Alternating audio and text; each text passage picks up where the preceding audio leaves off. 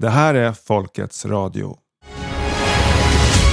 Military trucks in the city of Bergamo preparing to transport the dead to nearby cities. Mortuaries and crematoriums in Bergamo have run out of space. 3,207 COVID 19 cases in the state of Florida on Thursday alone. Gestapo-grundaren Hermann Göring ska ha sagt att ett säkert sätt att få folk till lydnad är att skrämma dem. They're fighting a war here and they're losing. The sheer numbers of people succumbing to the coronavirus. Do not leave your home.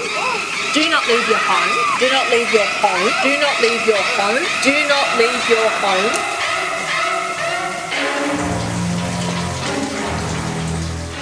Rädsla tycks kunna få även den intelligentaste att tappa sitt omdöme och sin empati. People who refuse to accept vaccines, I think the right response for them is to insist that they be isolated. So, and what he wants to do is have an authoritarian government isolate them from society. He sounds like a scared old man. Jimmy Dore undrar i sin talkshow vad det är som har hänt med den legendariske människorättsaktivisten Noam Chomsky. En av världens mest tongivande kritiker av staters maktutövning har nu sagt att ovaccinerade bör isoleras från samhället. Och hur de ska få tag i mat, ja, det är deras problem. Uh, how can we get food to them? Well, that's actually their problem.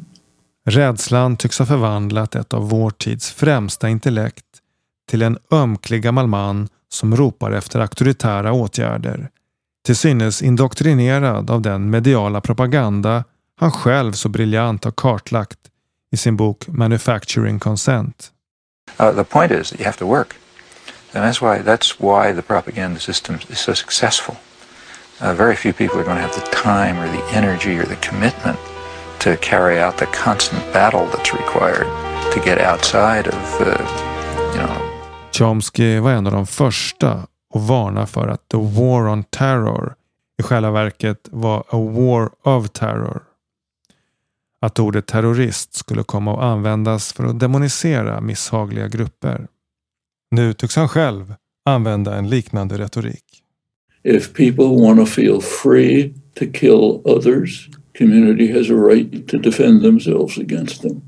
So the unvaccinated are killers, and you have a right to defend yourself against them. They're killers.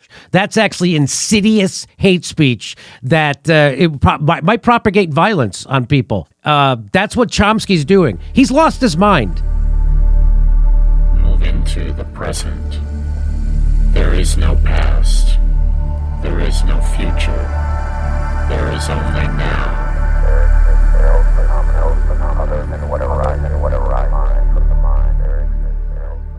Många känner säkert till det ökända CIA-projektet MK Ultra som inleddes på 50-talet. Där MK står för Mind Control.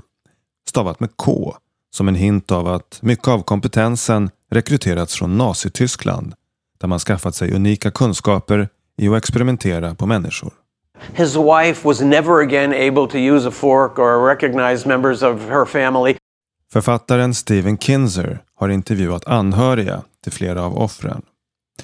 Här beskriver han ett fasansfullt experiment utfört på en amerikansk kvinna som försattes i koma och försågs med hörlurar.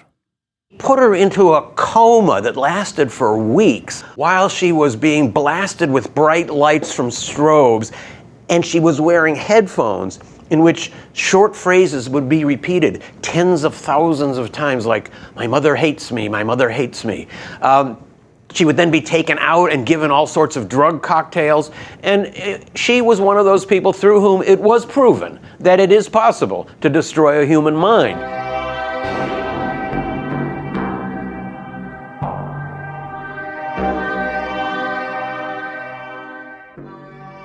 Men även om underrättelsetjänsternas mörka experiment är kittlande att studera så måste vi lyfta blicken mot hela vår kultur om vi vill förstå vidden av det här begreppet. Våra världsreligioner, är det kanske den mest genomgripande formen av mind control? This is the bitter pill that uh, I uh, may propose that people swallow when they read my book. I'm sorry. Det hävdar mytologiforskaren och gnostikern John Lamb Lash, här intervjuad i podcasten Heretic Pagan. This is history's hardest lesson that what we've come to call religion, Judaism, Christianity, Islam, and where many people have enshrined their sacred values and their sense of human dignity is actually not religion at all in the true sense of the word. It is a political system of social control, brainwashing and tyranny. Vi måste kanske, om vi till fullo vill förstå mind control, även rikta blicken inåt mot vår egen skugga för att tala med psykologen Carl Gustav Jung. Djupt inne i det undermedvetna, i våra inkapslade trauman, finns kanske den portal där manipulationerna förs in i vårt psyke. And we are distracted from the roots of evil within ourselves by judging puppet masters like Satan Schwab as the problem. Youtubaren Steven Wybrow ställer frågan om vi inte bedrar oss ifall vi tror att de mörka krafter vi ser i den yttre världen ska försvinna utan att vi tagit itu med mörkret inom oss. Om vi försöker låtsas om att saker och ting var frid och fröjd innan pandemin förkunnades. And if only the problem of the Covidian cult technocratic regime would end, then all our problems would end. Is that possibly an incredible delusion that we live in?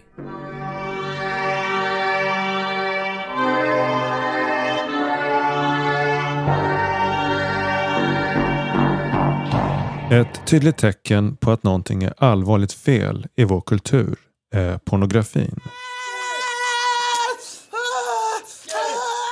So also the bridge study showed of the top 250 porn titles, 90% of them depict violence against women. Studier visar att 90 procent av den så kallade mainstream-pornografin, alltså de filmer som normala män tittar på när de onanerar framför datorn, är präglade av hat. As defined by slapping, hitting, hair pulling, gagging, choking and name calling. Filmerna visar hur kvinnor örfilas, hånas, luggas, kvävs och förnedras. The more violence and abuse that is depicted in pornography um, has a greater sell value on the internet.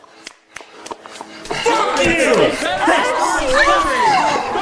Fuck you, fuck you, fuck you, fuck you, fuck you, fuck you, fuck you! Fuck you,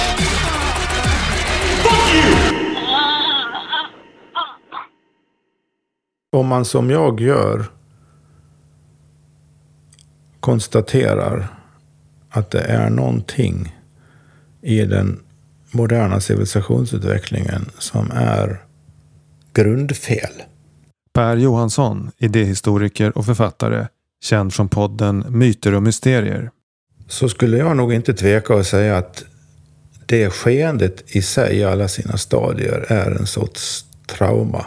Traumatisk utveckling. Så, så ett sätt att associera vidare här för att upptäcka och få syn på saker och ting. Det, det, är ju, det är ju i sådana termer egentligen. Tänk om det är så här att, att vår civilisation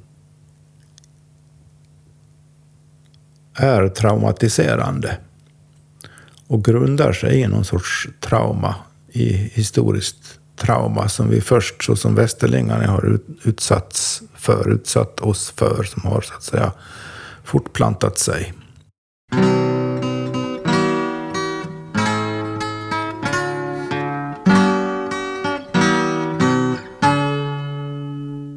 Mind control består förenklat av två kategorier.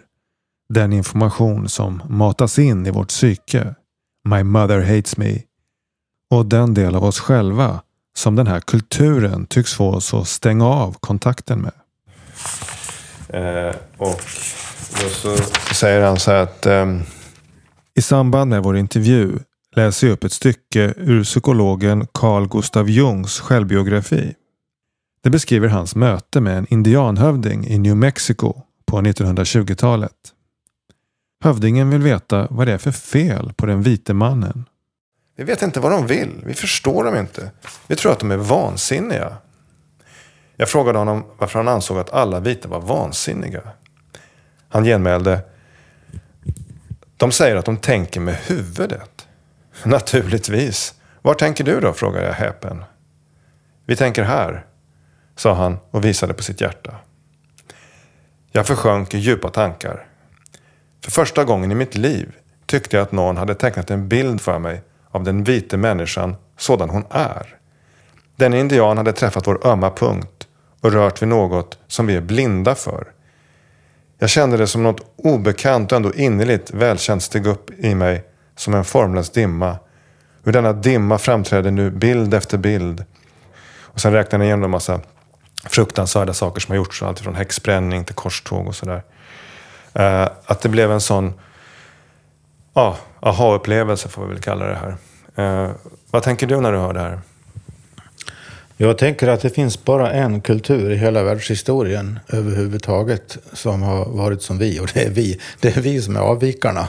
Västerländska historien generellt är en enda lång historia om hur vårt sinne, vår erfarenhet, upplevelse, förnimmelse av oss själva har liksom flyttat uppåt till att hamna bara i huvudet. Och det, det, det återspeglas ju i, i i just det här, hur det här ordet mind används. För det inkluderar ju då inte resten av kroppen. Det inkluderar inte hjärtat, det inkluderar inte magen, det inkluderar inte känslolivet överhuvudtaget. Det inkluderar inte intuition, det inkluderar inte eh, subtila förnimmelser, det inkluderar inte sensualitet. Det, det är bara en tanken. Kan man säga lite förenklat att det inkluderar det som går att kontrollera? Ja, absolut. Du kan inte kontrollera människors intuition. Du kan inte kontrollera människors förni alltså förnimmelse. Om du, om, du är, om du är uppmärksam på dina egna förnimmelser, så dina egna förnimmelser, hur du känner dig i en situation, om du känner ett obehag eller om du känner välbehag, eller det finns alla möjliga subtila nyanser här. Den omedelbara, direkta reaktionen du har på en omgivning, på en person, på någonting, den, den, den är bara din egen, den kan inte manipuleras. Du kan däremot vara mer eller mindre medveten om den själv. Du kan vara så att säga mer eller mindre bortkollrad från den. Och ett sätt att kollra bort dig från dina egna förnimmelser det är ju, det är ju att indoktrinera dig eh, och säga att eh, allt väsentligt sker i huvudet och inte i resten av din kropp. I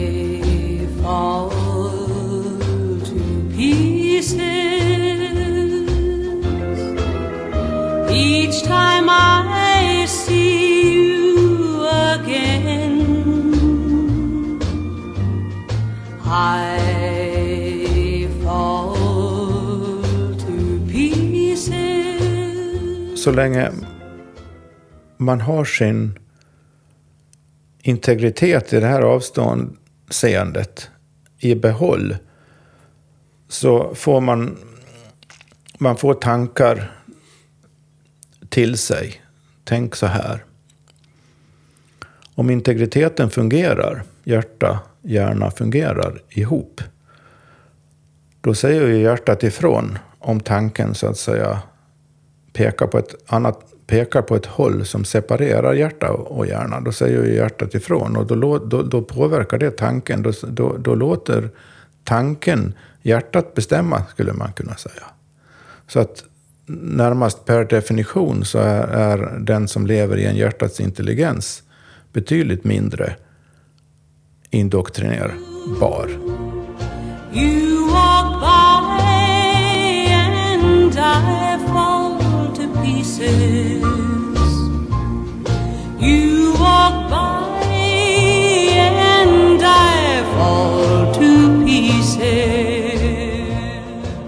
ni har kanske hört att USAs ledande smittskyddsexpert Anthony Fauci hamnat i blåsväder för att ha finansierat extremt grymma djurförsök. They are force-fed laundry detergents, pesticides and industrial chemicals to the point of continuous vomiting and death. Youtubern Angie Speaks läser upp en artikel av journalisten Glenn Greenwald. The majority of dogs bred and sold for experimentation are beagles, which are considered ideal because of their docile, human trusting personality. Beaglehundens tillgivenhet för människan gör den särskilt lämplig som försöksdjur. Lite som ett oskuldsfullt barn är tacksamt offer för en pedofil. In other words, the very traits that have made them such loving and loyal companions to humans are now the ones that humans exploit to best manipulate them in labs. En detalj i sammanhanget är att man avlägsnar försökshundarnas stämband. Most of these dogs, after being bred, are, quote, devocalized, a surgical procedure which makes it physically impossible for the dog to bark.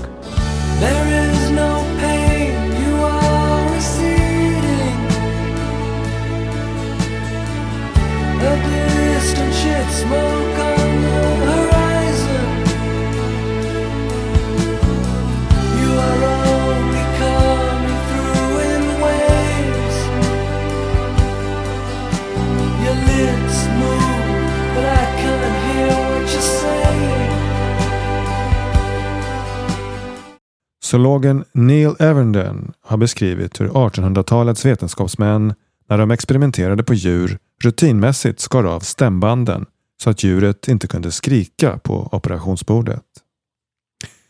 På så vis, skriver han, började de som utförde experimentet samtidigt förneka verkligheten genom att låtsas att det djur som var tyst inte kände någon smärta när det blev torterat.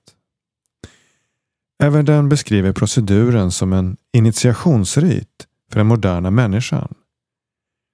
Riten går ut på att sätta kniven i stämbanden, inte bara på hunden på operationsbordet, utan på livet självt. Inåt måste vi kapa banden till vårt eget medvetande och utåt måste vi skära strupen av biosfären. En nödvändighet för att omvandla det som är levande till industriella produktionsenheter.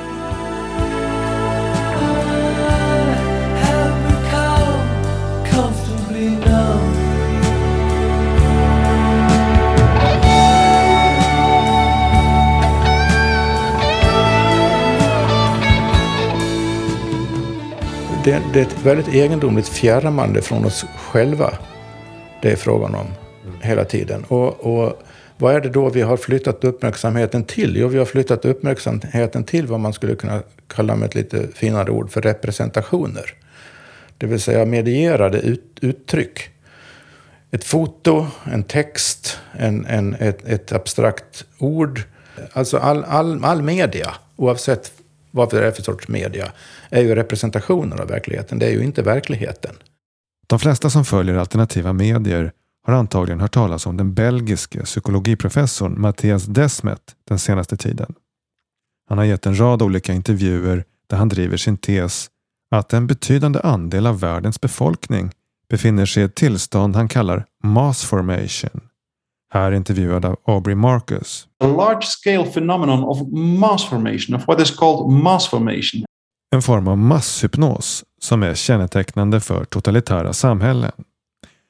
För att fenomenet ska kunna inträda måste fyra kriterier vara uppfyllda. Uh, and, and the most central of these conditions, the most important of these conditions, is that there should be a lot of people who experience a lack of social bond, a lot of people who, who feel socially isolated. En stor andel av befolkningen upplever isolering och en känsla av disconnect och brist på sammanhang och lever med en känsla av meningslöshet, exempelvis i sitt arbete. A lot of people experience life as meaningless or senseless.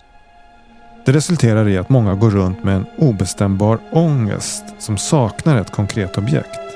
And a third condition, in order for mass formation to emerge, there should be a lot of what psychologists call free floating anxiety and free floating psychological discontent. For instance, in, a country such as Belgium, um, uh, each year 300 million doses of antidepressants are used. Dessutom en obestämbar ilska och frustration. The fourth condition is that there should be a lot of free floating frustration and aggression. Och när dessa fyra kriterier är uppfyllda, Om hypnotisören då introducerar ett hotfullt narrativ som kablas ut i massmedia. A narrative, a story, is distributed. The breaking news stay at home. That is the order tonight from four state governors as the coronavirus pandemic spreads. Those orders cover 75 million people across the United States. My worry is that um, the deaths are increasing, and that shows that the infection is now starting to penetrate into those.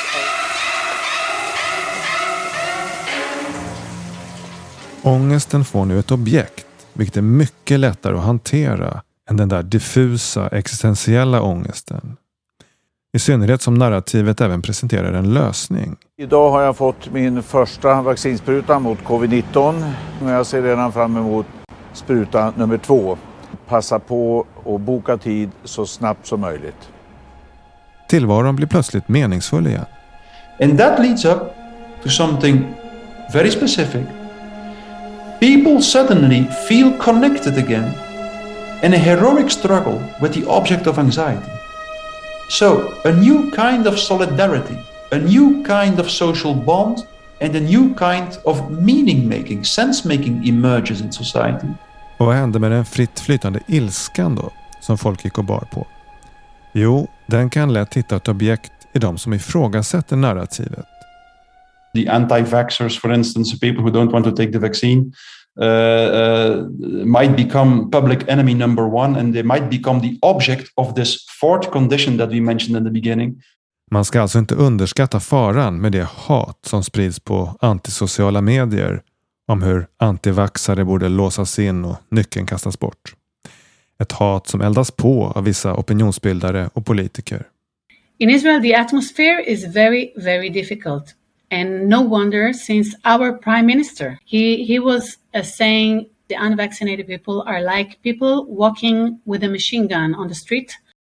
Vi hörde i förra programmet israeliska aktivisten Avital Livni berätta om hur den nye premiärministern Naftali Bennett jämfört ovaccinerade med terrorister och sått split mellan föräldragrupper. He wants the parents of the vaccinated children to fight with the parents of the unvaccinated children.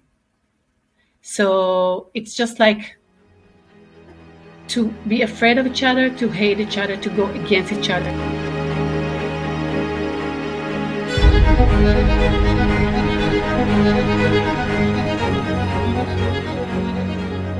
De som fallit under förtrollningen kan lätt göra sig faktaresistenta och lyda de mest absurda direktiv, säger Desmet. Even if it is utterly absurd.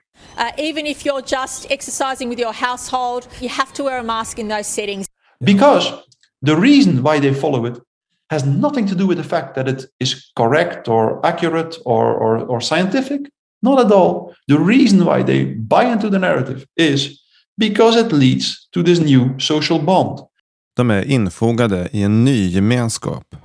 Nu kan alla vuxna med coronasymptom genomföra egenprovtagning. The best thing you can do for them is to vaccinate everyone around them, including yourself. Så någon verklig och långsiktig lösning finns inte, enligt Desmet, annat än att gå till roten av problemet. So in the end, we should try to uh, find out why. Hur hamnade vi, vårt samhälle, i detta tillstånd av meningslöshet och disconnect till att börja med?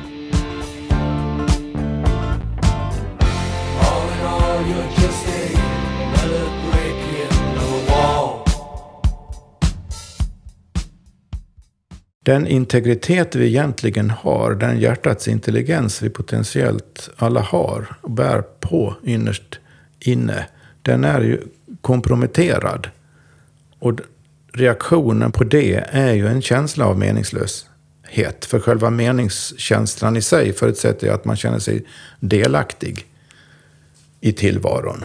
Att det finns en känslomässig förbindelse med det man, som händer med en. Research shows that uh, when you ask people whether, whether they think their job is meaningful, 50% of the people answers Not at all. Man började tala i termer av att AI skulle ersätta en massa jobb. Man pratade om att 50 procent av olika yrken skulle kunna ersättas av AI. För några år sedan började man prata om det och den debatten. Det, för mig är den helt missriktad. För det finns bara en enda anledning till att ett så kallat jobb går att ersätta med en dator eller en AI. Och det är att det redan är artificiellt intelligent. Jag brukar säga, säkert varje vecka, att jag känner mig här som att jag är en platshållare tills robotarna kommer. Man har byggt ett nytt sjukhus, man har tagit in den allra senaste infrastrukturen, den senaste informationsteknologin. För några år sedan gjorde jag flera reportage om den nya organisationen på Karolinska sjukhuset. Läkaren Jonas Axelsson beskrev hur det känns att jobba där. Och ja, man har då funktionaliserat mig och mina kollegor. Vi, vi är funktioner, vi är inte personer. Eh, och nu bara väntar man på att de här nybeställda superläkarrobotarna som aldrig kommer göra fel och aldrig blir trötta ska anlända. Men de är försenade i leveransen och därför får jag vara här på nåder ett litet tag till. Men, men jag tror att många av oss som, som arbetar, vi har ju ändå inom, vi bär inom oss en, en, en vision och vi är också så att, att eh, våra patienter bär en vision om att man som läkare just ska träffa en individ. Det är en individ, en människa som träffar en annan människa. Och det mötet är ju egentligen det som är läkekonsten. Tittar man på en skola så är det också en, en form av artificiell intelligens som är lite friare än en fabrik. Men fortfarande väldigt uppstyrd. Av, både av läroplaner och tidsscheman och, och skolplikt och allt möjligt. Så eh, vad man än tänker på som vi håller på med om dagarna här så är det väldigt svårt att hitta någonting som inte har någon AI-komponent i den här vidare meningen i sig.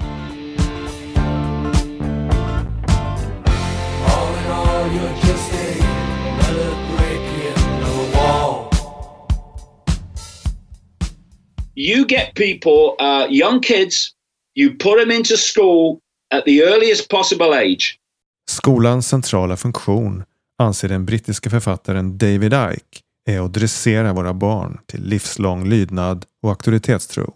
And from that moment on, they are faced with an authority who's telling you when you can when you have to be there, when you can leave, when you can eat, when you can talk, when you can go to the toilet, and there are sanctions if you don't obey. And so the whole process has started to get you into a state of reflex action acquiescence to authority, which they want you to take through your life.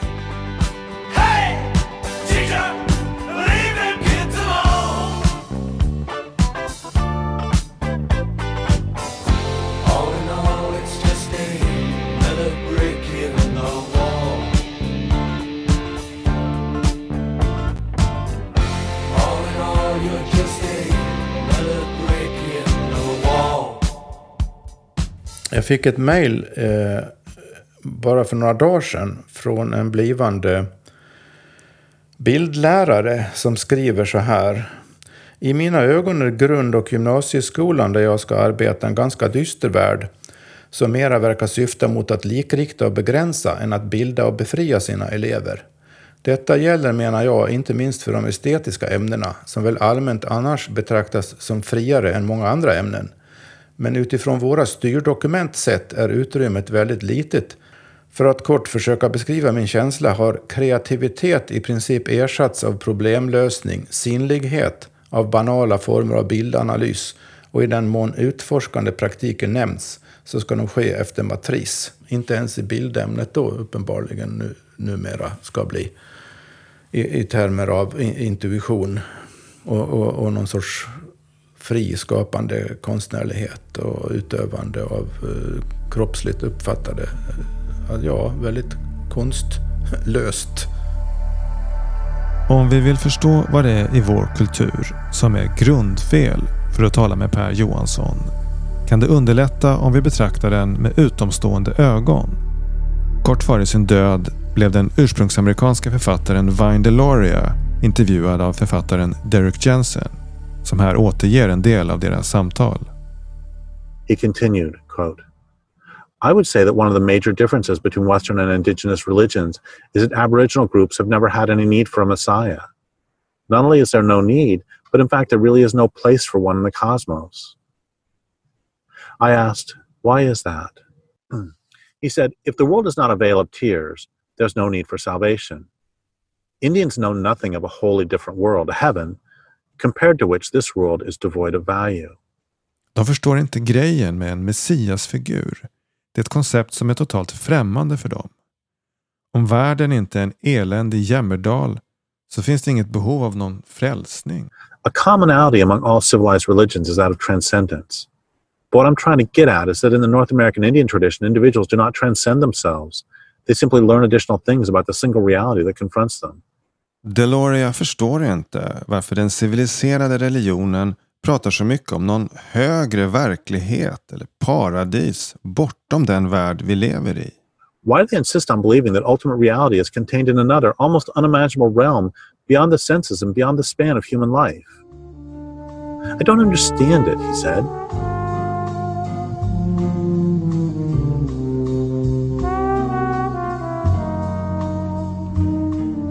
The real interest of old Indians would then be not to discover the abstract structure of physical reality, but rather to find the proper road down which, for the duration of a person's life, that person is supposed to walk.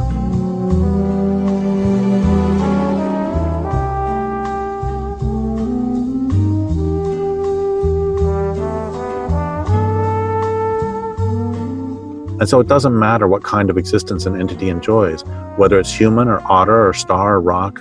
Deloria förklarar att oavsett om vår existens är som människa, utter, stjärna eller en sten så har vi alltid ett ansvar som medskapare av verkligheten. Because the responsibility is always there for it to participate in the continuing creation of reality. Eftersom vi kom sist är de övriga livsformerna våra lärare. So far as humans are concerned, because we came last, we are the younger brothers of the other life forms, and therefore have to learn everything from these other creatures.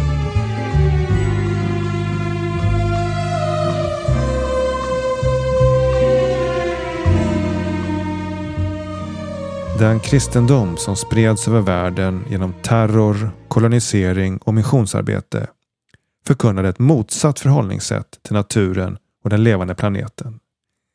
Naturen var människans resurs som skulle erövras, inte ett föremål för glädje och i synnerhet inte för vördnad.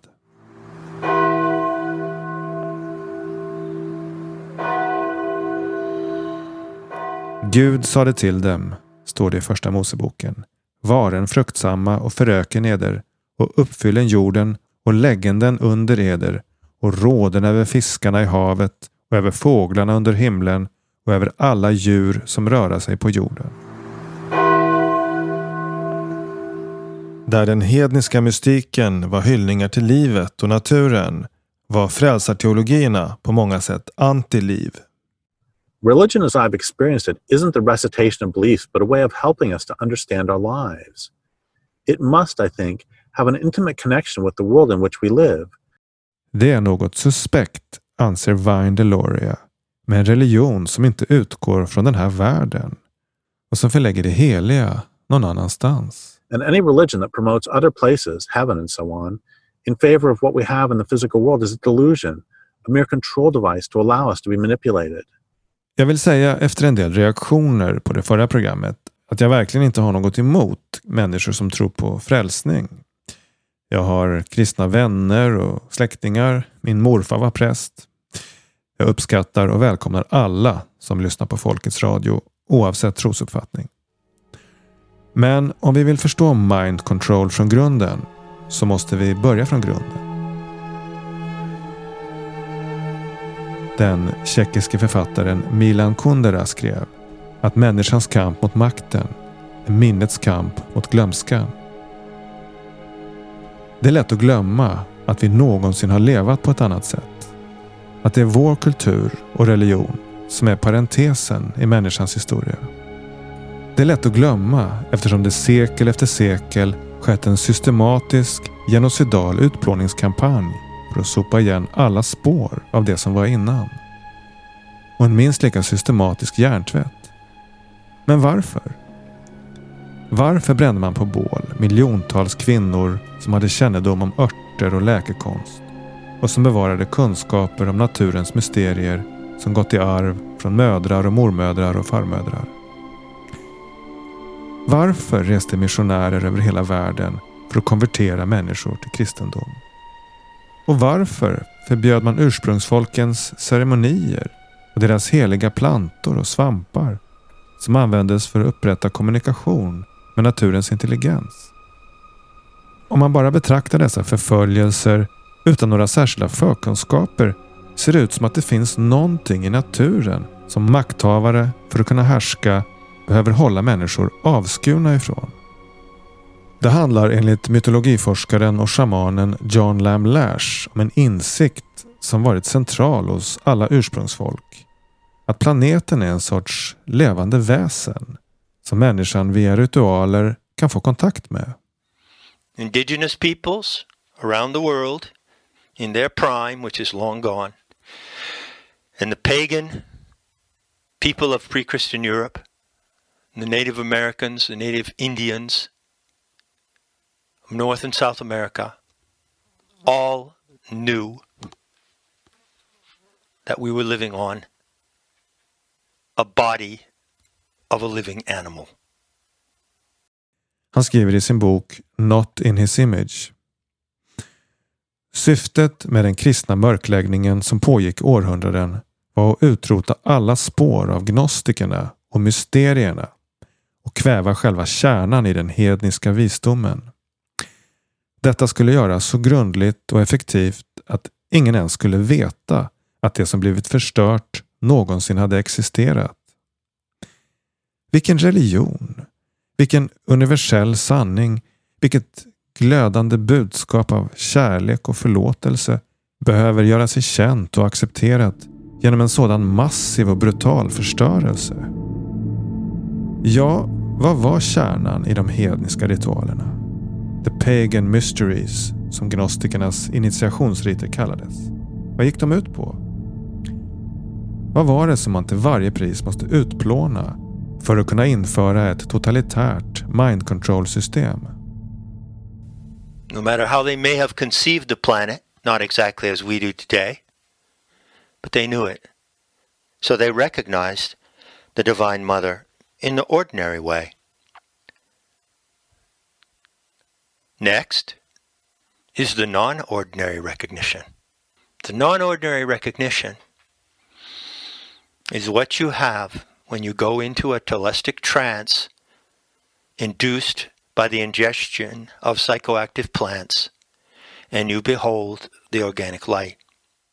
John Lamb Lash använder uttrycket “the organic light” för att beteckna planetens intelligens så som vi kan få möta den i särskilda tillstånd. The organic light is the naked aeonic radiance. When you recognize her, you recognize that the earth is radiant. That is non ordinary recognition, which is not theoretical and speculative. You know it when you see it, you know it when you're in front of it.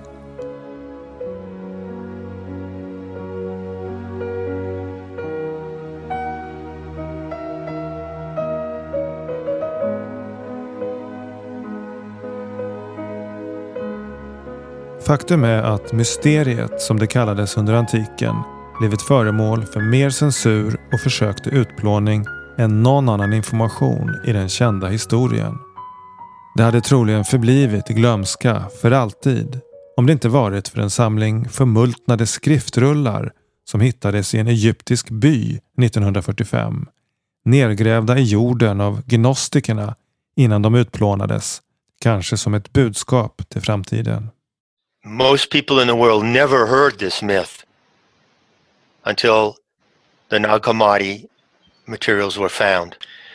The reason is that this myth has been subject to the greatest repression and destruction of any story known to the human species.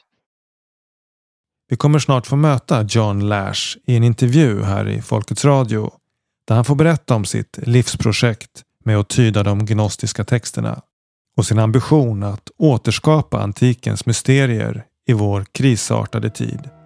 Inte som en nygammal religion utan som ett alternativ till religion överhuvudtaget. So it really is a tremendous opening that the secret of the mysteries has come back to humanity. Det var en liten utvikning. Om vi återgår till ämnet mind control.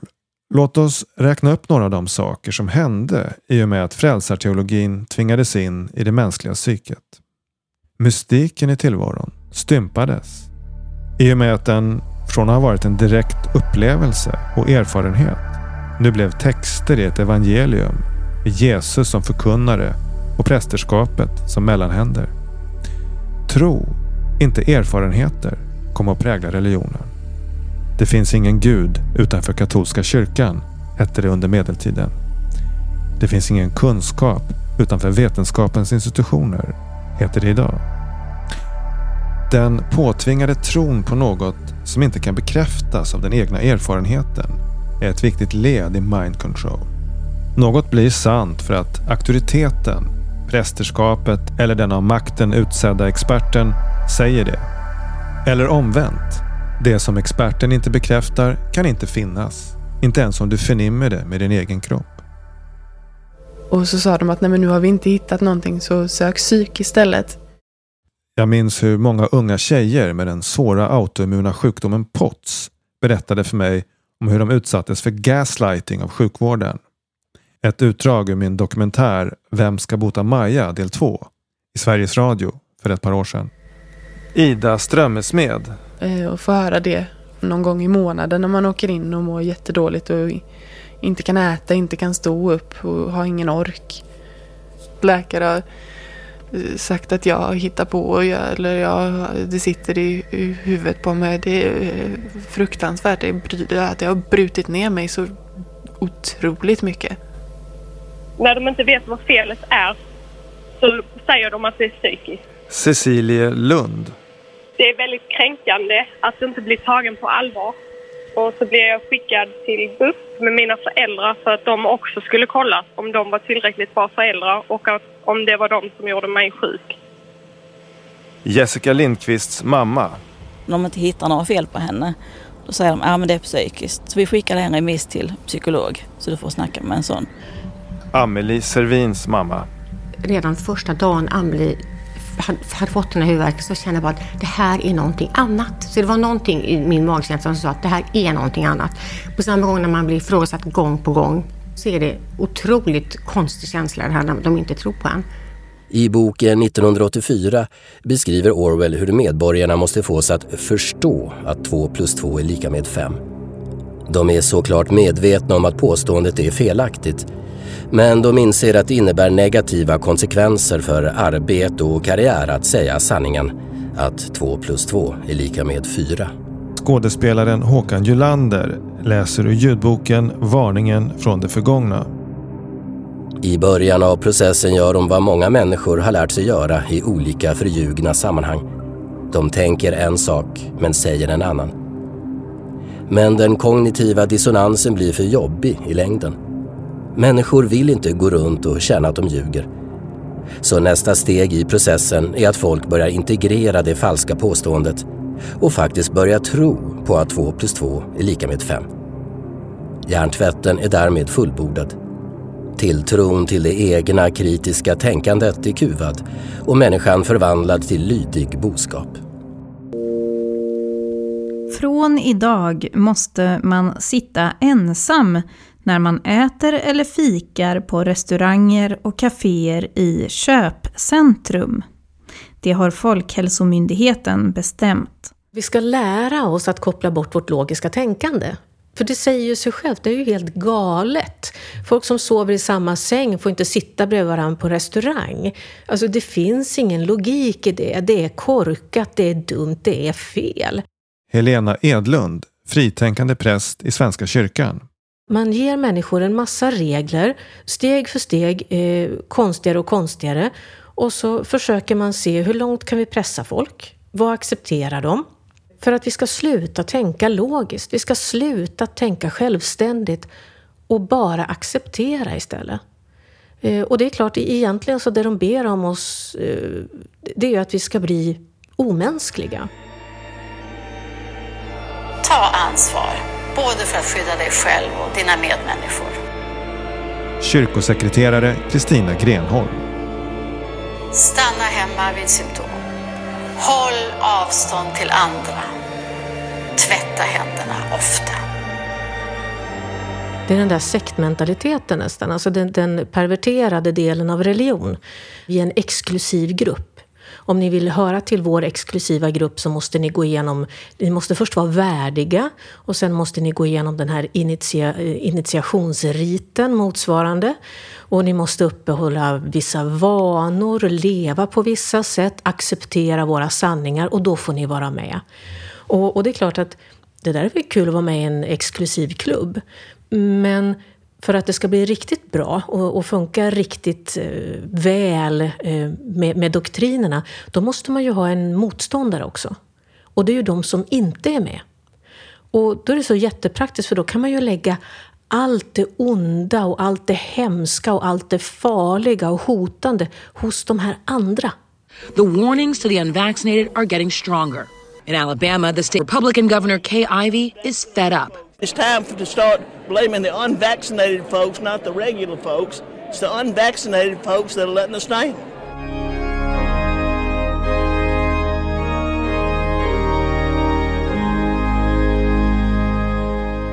Upptakten till inkvisitionens terror och häxprocesser var det fjärde Laterankonciliet i Rom år 1215 dit påven Innocentius III kallade drygt tusen präster från hela kristenheten.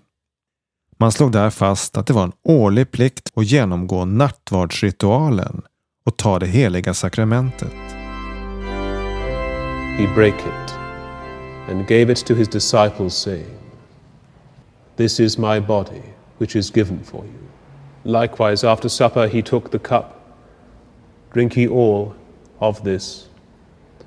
For this is my blood of the New Testament which is shed for you and for many for the remission of sins.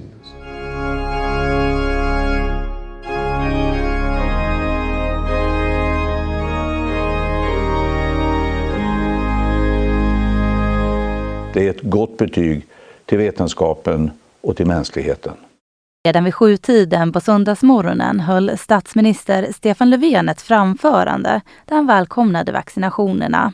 Han kallade det för ett ljus i mörkret. Dagens makthavare, hur, hur en sekulärt och, och okristligt den är, vet ju att de här riterna har ju funkat.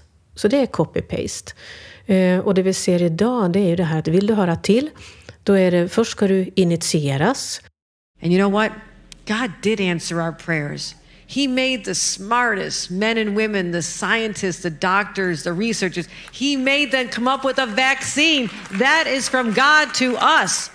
Alltså det, det känns så här att efter den här, eller den pågår ju än våran pandemi, men att få komma så långt så att det är dags att vaccinera, det betyder jättemycket. Och alla är ju så glada när man ringer och säger att nu kan vi erbjuda vaccin. Take and eat this in remembrance that Christ died for thee. Hej, välkommen hit. Jag ska vaccinera dig din första dos mot covid-19.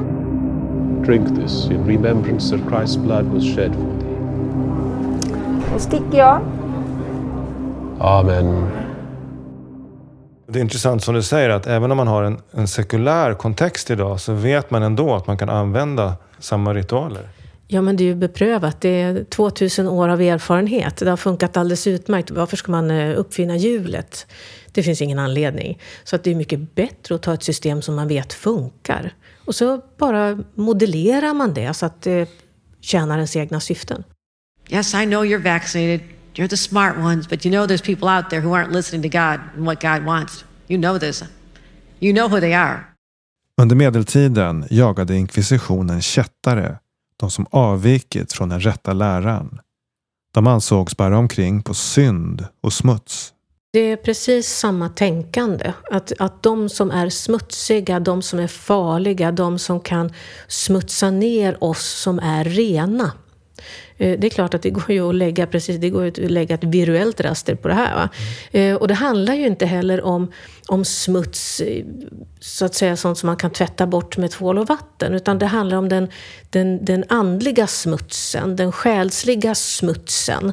Som kan då smutsa ner andra människor. Va? Och det är därför som de här orena, det är egentligen gammalt judiskt tänkande också, renhetstänkande. Så man måste, man måste hålla dem på, på avstånd. Man kan inte eh, komma nära Eh, därför att då blir man själv kontaminerad av det här. Nazi propaganda used fear of infectious epidemics to demonize Jews as spreaders of disease, as a menace to public health. Stämningarna runt om i världen idag är plågsamt bekanta för Vera Sharav. Hon föddes i Rumänien och var tre och ett halvt år när hela familjen blev deporterad till koncentrationsläger.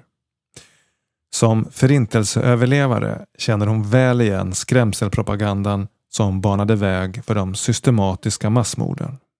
Fear and propaganda were the psychological weapons the Nazis used to impose a genocidal regime. Austria's government has approved a new lockdown which will only apply to unvaccinated people. Tysklands utlandskanal Deutsche Welle rapporterar om Österrikes beslut att sätta ovaccinerade i lockdown. Interior Minister Karl Nehammer held a press conference a short while ago. Here's what he had to say.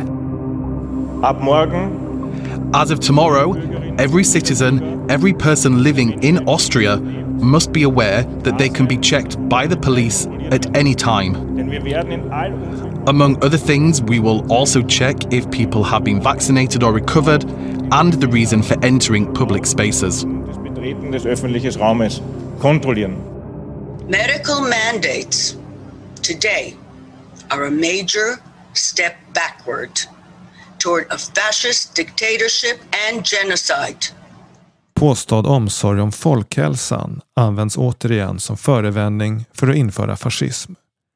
Och nu som då förvandlar rädslan flertalet medborgare till tyranniets medlöpare, säger Vera Sharav. And today some are beginning to understand why the German people didn't rise up. Fear kept them from doing the right thing.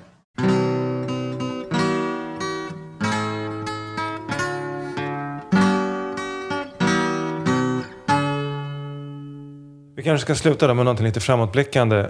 Vad ska man göra för att bryta den här sekten? Då? Men det är ju just det här att vi måste inte bara följa strömmen. För att det är inte säkert, det, det, finns, när jag gjorde lumpen så brukade vi säga ja, jag är hellre fel än ensam. Och, och, det verkar vara någonting ganska mänskligt, att bara, vi, vi, kan gärna, får vi bara vara i flock och vara med i gemenskapen, då, då kan vi göra egentligen vad som helst. Eh, men vi vill inte vara ensamma, vi vill inte vara den som avviker ifrån, ifrån massan. Eh, men vi är inte så himla ensamma tror jag. Utan om, om alla börjar titta sig runt omkring så kommer vi nog upptäcka att vi har folk runt omkring oss som tycker ganska lika. Så vi är nog inte så isolerade som många vill få oss att tro. Vi är nog ganska många. It's the sound of freedom calling ringing up to the skies. It's the sound of the old ways of falling. You can hear it if you try. You can hear it if you try.